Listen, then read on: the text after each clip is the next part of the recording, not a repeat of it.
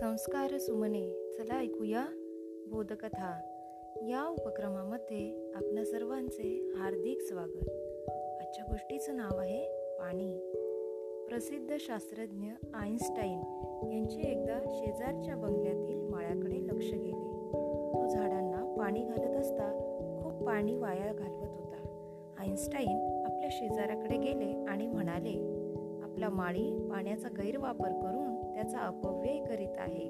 कृपया आपण त्याला तसे न करण्यास सांगावे. शेजाऱ्याला आश्चर्य वाटते.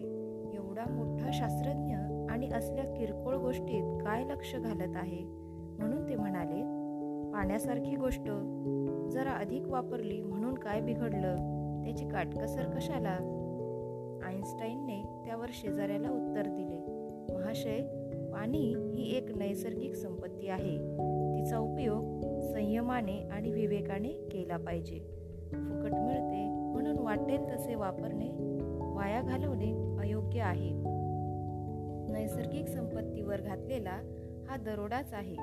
माझ्या संशोधनाइतकेच मी हे कार्य महत्त्वाचे मानतो. मोठी माणसे छोट्या आणि किरकोळ गोष्टीकडे काळजीपूर्वक लक्ष देतात. प्रत्येक गोष्टीचा योग्य उपयोग कसा होईल यावर बारकाईने नजर ठेवतात. साध्या साध्या गोष्टीतूनच मोठी माणसे पूर्णत्व साधतात. ते मात्र कधीही साधे नसते.